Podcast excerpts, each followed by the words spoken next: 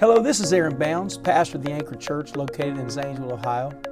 I want to say thanks for tuning in today. I hope this podcast inspires you, encourages you, and helps you to live the life God called you to live. Come on, let's make a joyful noise to the Lord this morning. How many know He's worthy of the praise and the glory and the honor? My, there's excitement here. There is a touch of God that is here. Amen. Six weeks of fasting, and here we are. God has received our offering, He's heard our prayer. He's going to change somebody's life. Aren't you thankful for what we feel in this building? Amen. The Lord is good, His mercy is everlasting. Hallelujah. In the name of Jesus, we pray. Amen. We are so glad to have you on this Sunday morning. If you would grab your Bibles today, turn to the word of the Lord with me to the book of Daniel, chapter 9. I um, taught from this just a few weeks ago, and I, I know after that I was in Guatemala, and then, then following last week I was sick, as many as you have been sick, and uh, it can happen to any of us. I may know that? It's not due to my, me traveling, as we've heard said. I'm not out of balance. I've probably never been more balanced than I am right now. So let me clear that up. But I, I want to say, and uh, uh, and that was said publicly, and I just want to address that that I'm sick because I'm just sick, okay? And uh, I have recovered, and I'm better, and I'm thankful. But I do feel like, let me tell you, there is something happening around the world that is very, very, very powerful. Really is. I'm glad to tell you that when I was in Guatemala we were able to hand the work over. I'm going to be talking about this more. As you, many of you know, that Brother Noe and Sister Don are no longer there. They have transitioned into uh, Florida. And uh, in 15 years, we have 15 established churches in, in the jungle of Guatemala where they were never able to get any established works. It's so powerful. Amen we were able in 15 years to establish these works with buildings and properties and pastors that were drug cartel that are now preaching the gospel, people that were involved in witchcraft that are now preaching the gospel of Jesus Christ. Very powerful what God has done. Send somebody say amen. And I do want to say that thank God that our main church that we have in Sayaxché, Petén, it is a, it, it appraised when we handed it to the UPC of Guatemala that it appraised for 7 million case dollars. 7 million case dollars. That's worth about a million dollars. We were able to hand that to the United Pentecostal Church of Guatemala with a pastor and a powerful congregation and preachers all over. That's what this is about. We're thankful. Can you, can you clap your hands and rejoice? We're glad. You know what I say? Let's do it again. Let's go somewhere else and establish some churches. Amen. Amen. The book of the book of Daniel, chapter 9, I I will do like a lot of preachers, I will probably preach from this verse, which means I'll read it and not go back to it. And I want to say we're so glad to have our evangelist, Brother Nick Mahaney, such a man of God. We are so thankful that you are here and he's going to be preaching for us in the 11. I'm telling you, our lives are going to be changed today through his ministry. And it's good to see Brother and Sister Reinhardt here today. Amen. Longtime friends. We're so glad you're here. And um, Brother Lawson, Brother Lawson's going to be baptized in Jesus' name at the end of the service. And so I, I want to say I'm thankful for that. Daniel chapter 9. In the first year, verse 1, in the first year of Darius, the son of Ahasuerus, of the seed of the Medes, which was made king over the realm of the Chaldeans. The realm of the Chaldeans. Everybody say Chaldean. In the first year of his reign, I, Daniel, understood by books the number of the years whereof the word of the Lord came to Jeremiah the prophet, that he would accomplish 70 years in the desolations of Jerusalem. He said, And I set my face unto the Lord God to seek by prayer and supplications with fasting and sackcloth and ashes. Just a few Sundays ago, three Sundays ago, as a matter of fact, I told you that when I read this, I was shaken. I absolutely believe that when he read this, he understood 70 years of captivity is almost over. There's about to be a mass exodus from Babylon to return back to Jerusalem. He started praying for a mass exodus from, the, from, from Babylonian captivity to go back home to the church, Zion, Jerusalem, where the children of Israel belong. You hear me today? I believe in this end time there's a North American revival.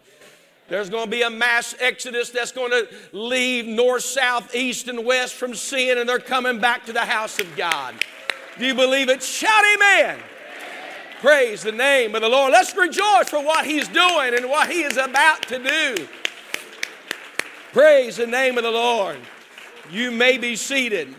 I feel I feel a, an urgency in my spirit, but I feel a war inside of me. I do. I believe we're going to fight for this revival and we're going to win. Can you say amen? And so when you begin to look in the word of the Lord, you're going to find that there was a group of people known as the Chaldean people. Chaldean people. The, uh, uh, they, they they show up through Scripture. I want to parallel a little bit about the Chaldeans. When you look at Genesis chapter 11, you will find in the word of the Lord that God called Abraham out of the land of Ur of the Chaldees. So when you begin to study Chaldean people, they're people that are from the land of Chaldee, and um, they precede Abraham. As a matter of fact, the oldest book of the Bible is the book of Job. I think I heard you say there's some men won't, won't read that book because they thought it was Job. I was thinking of that this morning.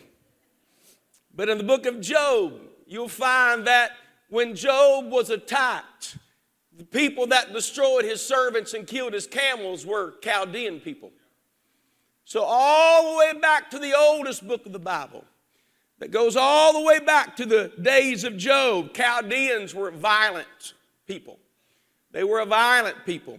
And you'll find that when God called Abraham, whose and Abram, whose father was Terah, was a man of idolatry and heathenism, that Abraham himself was a Chaldean. He was called out of the Ur of the Chaldees to go to the land of Canaan and to separate himself from those people, to separate himself from that land, and to start what we would know as the Hebrew people, which is today the Jewish people. And when you begin to read and understand that through Scripture, Chaldeans were violent. Second Chronicles chapter 36 and verse 37 it says that when the Babylonian captivity came in, I mean, remember me teaching about Solomon brought all the, the, the temples of idols and and because of idolatry, Jeremiah prophesied Nebuchadnezzar's coming in from Babylon. He's going to take the children of Israel out of Jerusalem into Babylonian captivity. When he did, guess who showed up? The army of the Chaldean people. When they come, they are ruthless. Scripture says that when they showed up, if they can put that, Second Chronicles 36 and 17, it says, Therefore, he brought upon them the king of the Chaldeans, who slew their young men with the sword in the house of their sanctuary. Had no compassion upon young man or maiden. Look at the next. Old man or him that stooped for age. He gave them all. When the king of the Chaldeans came in, the Chaldean army, the Bible says, who is a, has a violent sword in his hand and swift chariots. This army of the Chaldeans, when they came in, they had no regard for age. Didn't matter if you was an old man on a cane, they would kill you. They would capture you. They had no regard of young ladies or young children. We have seen that same type of spirit that on October the 6th, the attack that came on the Jews. You saw that. There was no regard of age, no regard of young man or women. They killed kids in front of parents, and they killed parents in front of children. And that old spirit that goes all the way back to Abraham's time, goes all the way back to that violence in Job's time, is prevalent even today. And I'm going to tell you what's wrong is it has surfaced in the United States of America this anti-Semitic view justifying the Palestinian action on October the 6th to come in and violate, to mutilate, to do what they did. And it's as if in America that it's accepted that it's okay because it was against Jewish people. It just reveals the hour that the Antichrist spirit is up on this earth. This woke movement, this ungodly, immoral, against the things of God, this, this, this mystery of iniquity, this son of perdition, the wicked one is up on the earth. And I'm going to tell you, we better stand for Israel because God has a covenant with Abraham, Isaac, and Jacob. We better stand for Israel. Don't you get involved with this Hollywood political agenda against the Jews. Jews can't hardly go in the streets. Jews can't even hardly go to the colleges. There is a movement against it. It is an antichrist movement. Could I say to you at the same time, you better not fall in love with unrighteousness. You better not fall in love with the spirit of the age. You better be careful what you let pump into your house uh, because it'll change your heart from righteousness to unrighteousness, from godly to ungodly. Come on, I'll stand with Israel today. That old violent spirit mutilated those women took old men, took old women into captivity as if no value, no compassion. That spirit is prevalent today. And I'm going to come to preach to you is the Chaldean spirit. That Chaldean spirit represents the nature of what sin will do to you, what sin will do to me. You look when they went into Babylon in captivity, you'll find that that during this time, that when they were taken from Israel by the violence of the Chaldean people, they were removed. They come and bombarded in their houses. I'm telling you, we saw a real live day of that. We watched that unfold through modern technology and news. October the 6th, come into Israel and take these people captive into another land some which are still captive, Americans that were even taken captive that were there. You watch sort of what happened in, in Babylonian captivity in 590 BC. You watch this, what happened back then, you watch it unfold in a small segment on October the 6th, 2023. What happened to Jerusalem and went into Babylon is what we saw the type of violence, what went on with abuse? Oh, it moves me. It moves me. But there's a parallel of this. Because when you let idolatry in your house, when you let ungodliness in your house, there's a moment that sin walks right into your family and starts taking things that should belong to God and starts ripping you out and taking you to a place of sin and bondage. And I come to tell you, we don't need to make any room for the enemy to come into our families, into our minds, into our heart, into our spirit. Come on. Sin is not a respecter of persons. It doesn't matter how old you are. It doesn't matter how little they are. Sin, when it comes in, the nature of sin, the product of sin, sin is ruthless. It's like a cancer. Cancer does not care the age. Doesn't matter if it's a baby. It doesn't matter if somebody's in their elderly years. Sin is like the cancer. It'll just destroy and come in. And I come to tell you, you better not play with sin. You better not play with the Chaldean people. They don't have any compassion. I'm not talking about Palestine right now. I'm talking about the nature of the Chaldeans, the nature of sin. It'll destroy you. It doesn't matter how long you've been in church or how little you've been in church. It doesn't matter how it doesn't matter how old or how young. It'll mess up your life. It'll mess up your life. But I've got good news on this Sunday morning. We have a Savior whose name is Jesus that can come to save you from your sin. He can change it, He can deliver you from it. I hear the old song that says, Satan had me down, but Jesus lifted me. Satan had me bound, but Jesus set me free. You better not entertain sin, it's a destroyer. It's violent. It's violent. It's compassionless. No age barrier. And all of a sudden you're looking, people are ripped from their homes. They're now scattered around Persia. But Babylon, specific, King Nebuchadnezzar is there. And this sin that has moved the children of Israel out, and here they are in a land they should never have been in, in a strange land. And watch how sin works. Are you ready?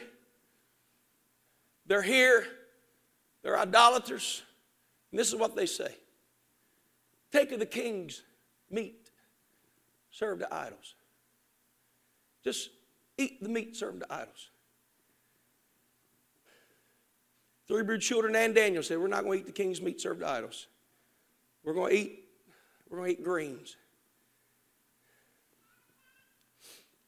They refused to consume themselves in Babylon with what was being served to idols. I'm going to tell you why. You hear the trick of the enemy. Because if you will eat meat served to idols, two chapters later, you're going to be told to bend your knee to idols. It never stops with consuming yourself, with entertaining yourself with what goes to idols. Because if you will entertain yourself with what is worshiping idols, you're going to be serving idols. If they'd ate the king's meat, this is what they'd have said. If they'd eat idols, meat served to idols, when it came time and the music starts playing, you better be careful what music you listen to. Come on, if it's singing about cheating and lying and anti God, you don't need to listen to it. I don't care who sings it and how good it is. That's, that's stuff served to idols. I come with fair warning in this end time revival. We don't have time to consume our minds, our heart, and our spirit with what is going to an antichrist movement. Are y'all with me right now? And hear, hear me today as I, I tell you, if, if they, they, they were told there was a 90 foot idol to, to Nebuchadnezzar and 90 foot tall, 30 foot at the base, this idol that everybody in the land is told to worship, told to worship. You know what I feel right now? Nobody in this building wants to go that direction. Oh, I've never felt this church more charged than what you are right now. God has given you great repentance. I feel the heart of this entire room pointed to the Lord. I'm going to tell you, if your heart is pointed to the Lord, you don't have to worry about the Chaldeans. You don't have to worry about the sin. You don't have to worry about the mess. That's what I feel in this room. God has brought you out so He can take you in. How many feel that right now? I feel such a love of God in this room. God has great things in store for you. Tell your neighbor, God's about to bless us.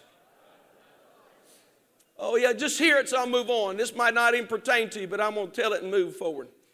And um, what you'll find is you can be seated. They, they, they built this idol and they said when the music starts playing, it, it, the music motivates you to do things you normally wouldn't do. And the music of the world, it, it's a, it's a, same way in the church. Music is played, praise and worship precedes preaching. And the reason is because music will point you in a direction. Music will set a tone. How many of you turn on music in your devotion to Bible reading? Oh, yeah. You know why? Because they're right me. Turn the wrong music on, you won't want anything to do with the Word. Your heart will go a different direction music will point you in a direction. Music matters. Lucifer, that, that, that son of the morning, he, he was very gifted in music. Very gifted in music.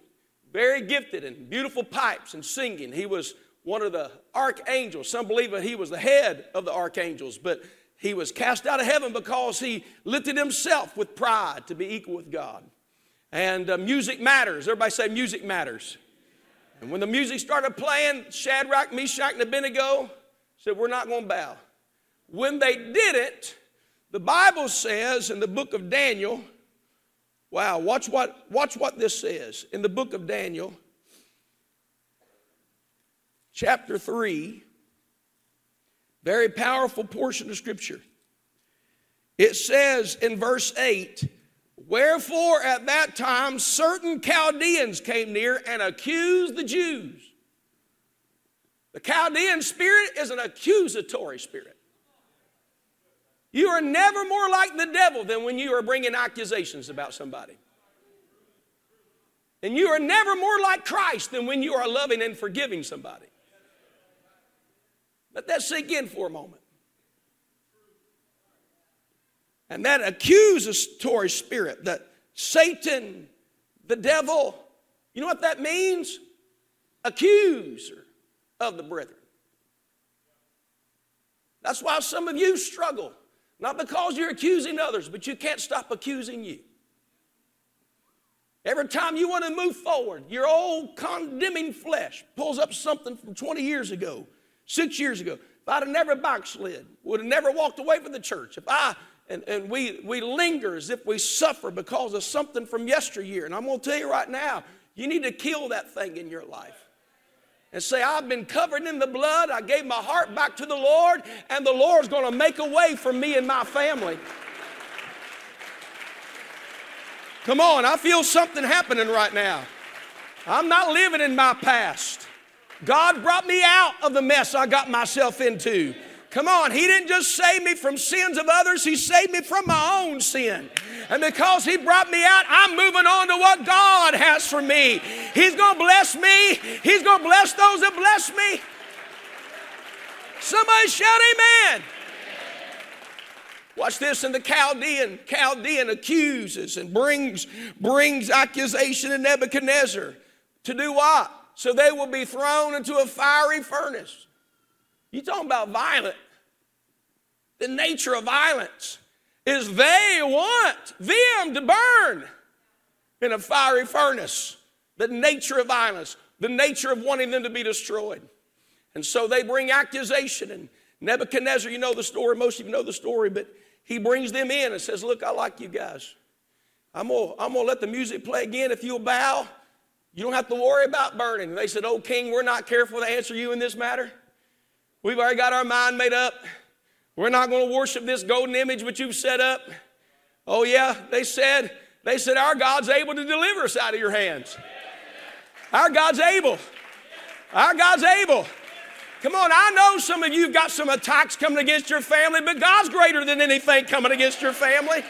God's greater than anything trying to pull you down. I feel something in this spirit, in this room right now. God's going to bring you out. Somebody shout, God's going to bring you out. You'll find they went, were cast into the fiery furnace. They were. And guess what? Nothing happened to them. Nebuchadnezzar looks down that fiery furnace, the three were children. He said, How many did I throw in there? How many did I throw in there? Three? He said, Lo, I see four. And the fourth man looks like the Son of God. Because Chaldeans can never, never, when you are pointed in the right direction, take you back to a place that predates Abraham, which is a place of sin and destruction and idolatry and heathenism. The goal is not just to take you out of the church, the goal is to take you away from God and to destroy your life. Daniel is now in the land of the Chaldeans. And while he is there in the first year of Darius, guess what? God elevates him in a strange land. And what happens to him? The Chaldeans show up and accuse him of what? They said, We got to seek occasion against him. Daniel 6, I'm not going to read it, I'm going to let you know it's in there. They couldn't find any fault in him. You know what they were doing? Trying to find fault.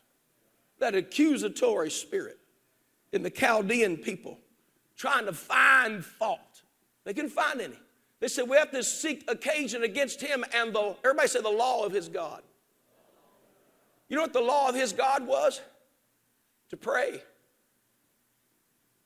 So they made a 30 day law that said nobody's allowed to pray or seek counsel from any God, any other God, or any other king but King Darius. And then they went and looked, trying to find fault in him. I don't want to be a fault finder. I want to be a believer in people. I want to be a believer in the preacher. Come on, I want to be a believer in the prophet. Amen. I'd rather be gullible than skeptical. Amen. When I hear the great report of God, I don't want to be one of those, well, are you sure that really happened? Did that many people get the Holy Ghost? Oh, no, no, no, no, no, no. I want to believe God can do anything. Amen. God can do anything. I don't want to find fault in everything. And they looked, and guess what? The law was written. Brother Johnny Crabb, the law was written. Can't pray. They go there, they know what time he prays. He's like clockwork. It's just like Jesus. You know, Judas knew exactly where Jesus was going to be when he was going to betray him. You know where he was? He's going to be across the brook Kedron. He was going, he was going to, he was going to be down there in the Garden of Gethsemane because he was there so often. Judas said, I know where the Lord is. He's got a, he's got a, a place that he prays and a time that he prays. It's good to have a place where you pray and a time that you pray. Amen? Everybody say a place and a time. It might be a chair in your house, specific time in your house, and you got your Bible and a cup of coffee. Amen. That's a good time with Jesus. Any coffee drinkers in the building? Amen. The rest of you need saved. Praise God. Amen. Oh, Pastor, I drink tea. He'll let you in. He's going to let you in. Amen. But time and a place, and they knew.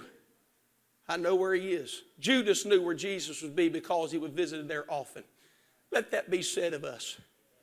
Chaldeans weren't worried about Daniel prophesying, they were worried about Daniel praying.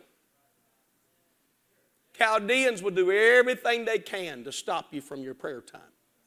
It's not about preaching, it's not about prophesying, it's not even about music, it's not about ministry, it's about prayer. Because the thing that makes us powerful is our time alone with God in prayer. Somebody say, Amen. And we are a praying people. The church needs to be built on prayer and His Word. And what you'll find is the Chaldeans came in and wanted to stop him from praying. Most things that come against you will try to stop you from prayer, hinder you from prayer. And when they came in the morning, he's lifting, looking through the window. I personally believe he was looking out the window that would have been in the direction of Jerusalem. I do believe that. Come back later at noon, there he is. His hands are lifted to the window, praying to the God of Abraham, Isaac, and Jacob.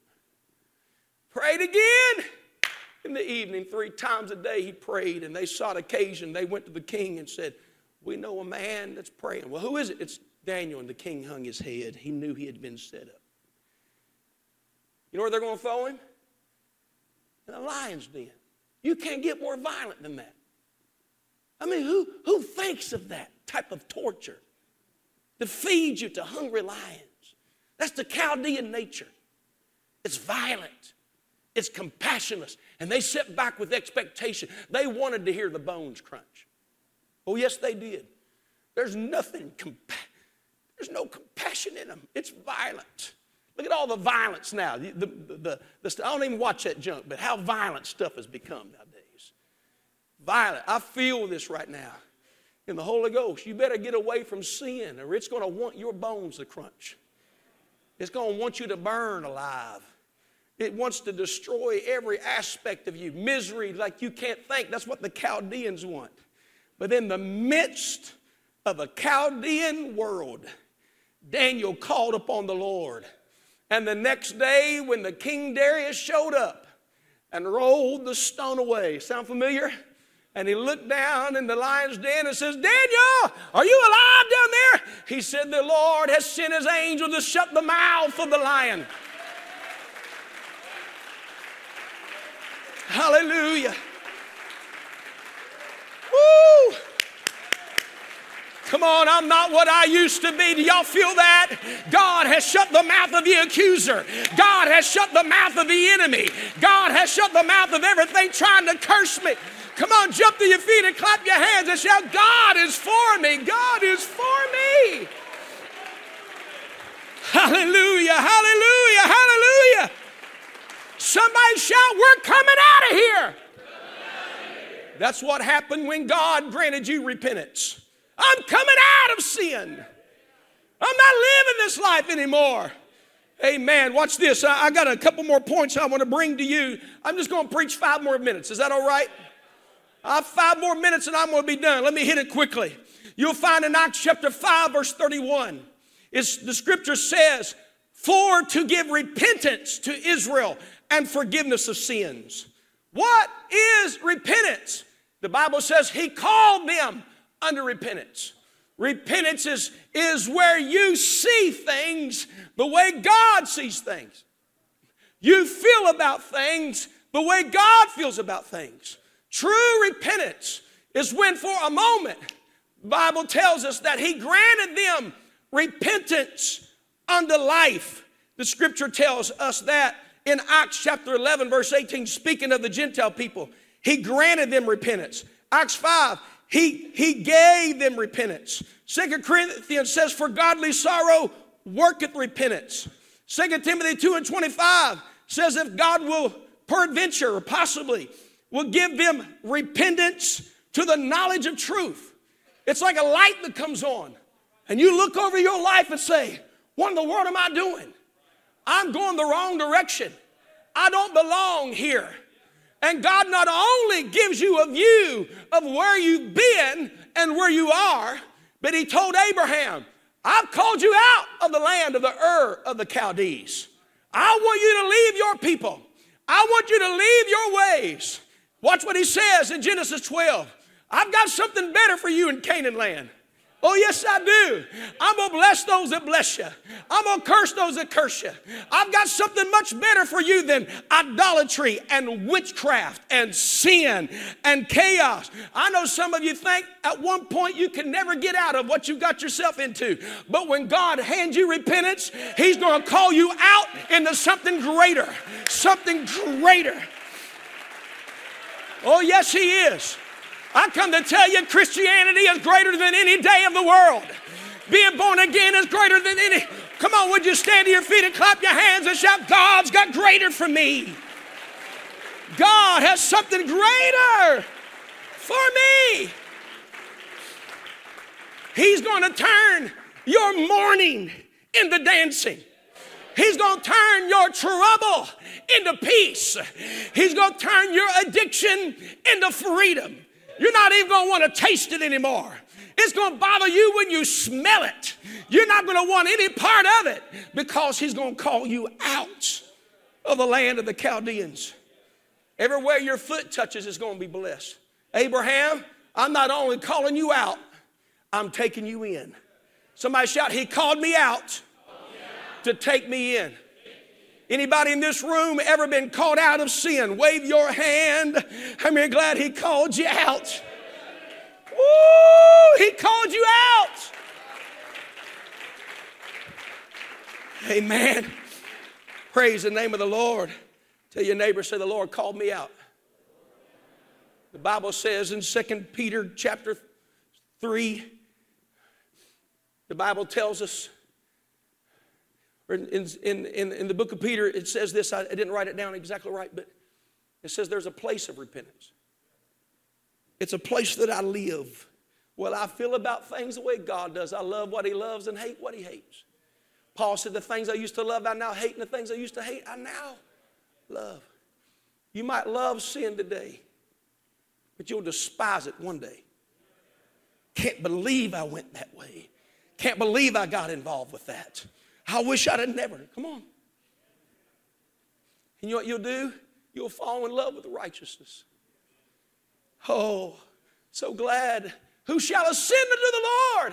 They'll have clean, those that have clean hands and a pure heart. And I'm going to tell you, those hands that work mischief can become holy. Difference maker. Blessed by Almighty God. Well, five minutes is up. Lift your hands and love the Lord.